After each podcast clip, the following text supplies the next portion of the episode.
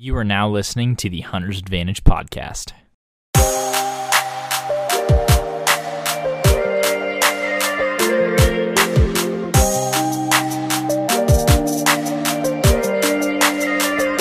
Christian Babcock, the host of the Hunter's Advantage podcast. And what we do on the podcast is we talk to disruptive companies in the outdoor industry, talk about innovative hunting solutions that are changing the landscape, as well as offer you tips and strategy for more successful hunts. All in all, I just want to help you become a better hunter by providing you with high quality knowledge and information that you can trust. Stay tuned. It's Christian Babcock, host of the Hunter's Advantage podcast. Welcome back to Hunter's Advantage podcast number 68. Just in light of season wrapping up tomorrow, um, bow season that is, is I want to talk about two things in 2021 that made me a better bow hunter. The two things are simple, they're not super profound, but they're things that drastically improve not only my efficiency as an archer and as a bow hunter, but my ethical how how ethical I was um, being out in the woods. Because anytime you're trying to take an animal's life, you want to be as ethical and as merciful as possible. And uh, these are just a couple things that help me do that. So let's start off with number one. Number one was shot selection. This is the, in my mind, the biggest issue that us as bow hunters encounter when we're hunting, actually in the woods. So, or in the fields, or however you choose to hunt. But anyways, so I think about this a lot. It's not it's not shooting more poundage. It's not fixing your draw length. It's not shooting a higher FOC arrow, shooting expandables versus fixed broadheads. Shot selection is the number one thing that I think we can improve on as bow hunters to increase our lethality, increase how ethical we are in the woods. So I thought of a couple anecdotal pieces of evidence in my life from 2020 in ways that I could have improved Uh, could have improved and ways that I actually implemented that in 2021 to be more ethical and more lethal. And the first one I can think of is there was a scenario in 2020. I, I just killed a deer on public land. I go out on this outfitted hunt, and there's all this pressure on this outfitted hunt. Right? It's it's a limited amount of days when you're out there, and it, you, we really want to get it done. You know there might be a limited amount of opportunity, especially when it's hot and the weather's not cooperating and you're eight hours from home. Well, that's still not a not a good reason to choose a poor shot shot selection. And, and it happened to me in 2020. I had a deer come up this this mowed path right up to me, ran up to about 26 yards, and if he was going to continue on past me to get broadside, it would have ended up being about a 15 yard shot, but I was afraid I wasn't going to be able to get into full draw and him not see me at that close of a distance. So I elected to take a 25 yard shot. And that shot ended up being a hard quartering to shot. And for people that aren't familiar with that, it's almost imagine a deer looking dead dead upon you. You're looking straight at one in the face, and it turns at about a 45 degree angle as it's about to walk away. That front shoulder is looking at you, and you don't have a clear shot to the vitals. And, and if you get a pass through, the arrow is probably going to go out in the back part of the animal's hip. So I elected to take a shot like that because of just poor shot selection. I thought, you know what? I had a, a terrible attitude about it. I had, you know, I was like, well, if I can get one lung, if I can get liver, I can probably put this animal down. And that was completely the wrong attitude to have in that scenario. And it ended up not working out well for me. I had just a few drops of blood, never found my arrow, never found the animal, ended up wounding the animal. And that's just a poor example of shot selection. That's just a shot that most people shouldn't take, even with a high FOC setup, even with a single bevel, uh, fixed blade broadhead. I don't think it's a shot that most people. I don't think it's a shot people should take. But anyways, that was an example of poor shot selection. Um, I also took a shot last year or in 2020 that was over 70 yards on a whitetail, and even though the shot placement was great, it was not good shot selection because even with a heavy arrow, I ended up hitting the animal. I only got about eight inches of penetration, so ended up got getting a single lung hit on this animal which is lethal in most scenarios. That might take four to six hours of, of waiting before the animal actually starts to expire. But it was it was something that I, I liked to do. I, I had misranged the animal at 30 some at 30 yards and the animal ended up being a little bit past 40 and because of that i shot right under the animal ran out to 75 yards i ended up taking a follow-up shot hitting the animal and on a single lung hit with very little penetration we waited a couple hours um, ended up coming up on the deer in the bed about 200 yards away jumping that deer up blood trailing at another 400 yards and ended up recovering the animal so that is another scenario where shot selection was not my friend, where I learned the hard way by wounding an animal and not recovering an animal that I should t- learn to take better shots.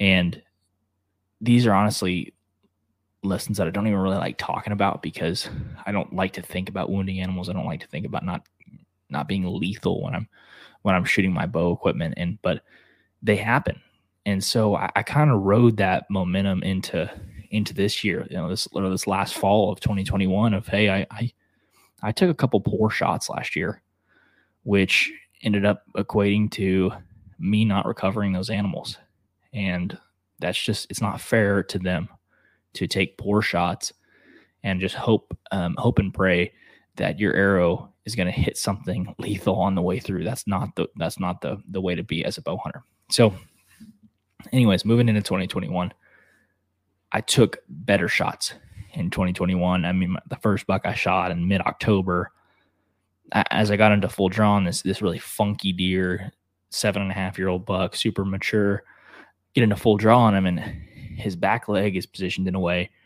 where his shoulders almost covering a lot of his vitals, and I almost let my arrow rip rip off and just I almost pulled through the shot and let it go off right there. But I, you know, as a bow hunter, I saw a lot of that maturity this year and I waited for the correct shot. I waited for that front leg to be even with the other leg.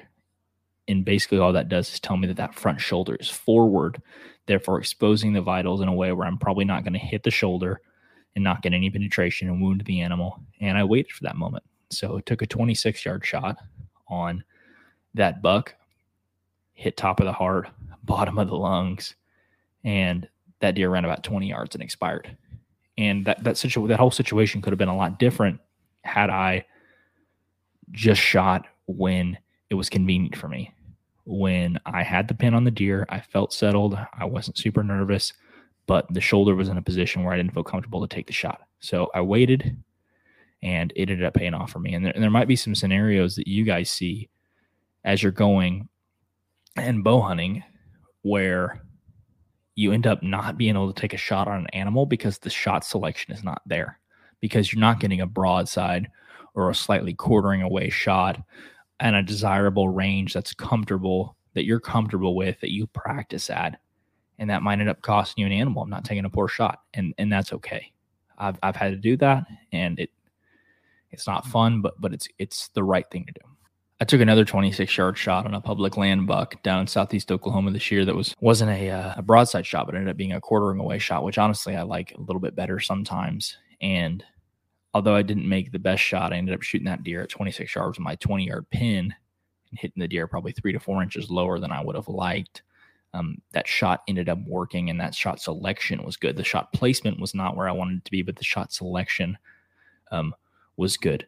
So that's that's one way that I feel like really helped me as a bow hunter in 2021 grow and mature is is that I was okay with not getting an animal rather than wounding one. And I wasn't going to let I wasn't going to force a shot that wasn't there just to try to get lucky to harvest an animal. And I feel like that is what that is a key way that I grew in 2021 is just not not shooting when I shouldn't be two things that made me a better bow hunter in 2021. One of those is shot selection, and two is practice. The second one is practice. And I don't, and, and let me just come out and just say this in the beginning I don't mean volume. I, I've always been a volume practicer. I've always been someone who has went out once a week and shot 70 arrows until they were fatigued Didn't get didn't work on my form at all. Just got through the number of reps that I wanted and then went home. I've always been that person ever since I picked up a bow. This last year, what I really focused on was consistency over volume. Instead of shooting 70 arrows one day a week, I shot 10 arrows seven days a week. And just having that bow in my hand consistently, intentionally thinking about executing through each and every single shot, because I was only getting 10 of those a day, helped me become more efficient. It helped me become more accurate. Even though the max distance I was able to shoot in my backyard was 14 yards, just you, having them reps every single day, day after day after day, was something that helped me improve my accuracy. And um, it didn't help me at those longer distances, but I just felt really comfortable in in the bow this year. When I got to full draw, I felt comfortable. I felt like I was almost the bow was almost starting to become an extension of me in a way. It just felt like I was in control of the bow. Whereas I know we've all been in these scenarios where we don't practice often and you get in full draw an animal and it feels like your bow is wobbling back and forth, going up and down, and it's just not working well. That didn't happen to me this year. It didn't happen to me at all. And I was really thankful for that. So I think the, the key here when when practicing is if you want to go out and you want to do volume, that's cool. I'm I'm happy with people that want to go out and shoot 70 arrows a day. And there's days that I definitely want to do that as well. But if if I had to choose one that was going to make you more efficient as a bow hunter, I would say consistency is better than volume. And that's anecdotal evidence. I don't have any data um, to back that up, but that's just how I feel. That's just my own personal experience um, as a bow hunter. So, those are the two things that made me a better bow hunter in 2021. Um, it's consistency in my practice, and it's just shot selection. Being okay with not harvesting an animal rather than wounding one. And if you can t- implement those two things, more consistent practice and and better shot selection, I know you're going to be a better archer and a better bow hunter in 2022. Thanks for listening to the podcast. If you guys enjoyed it, make sure to subscribe to the channel. We'll catch you guys in the next podcast.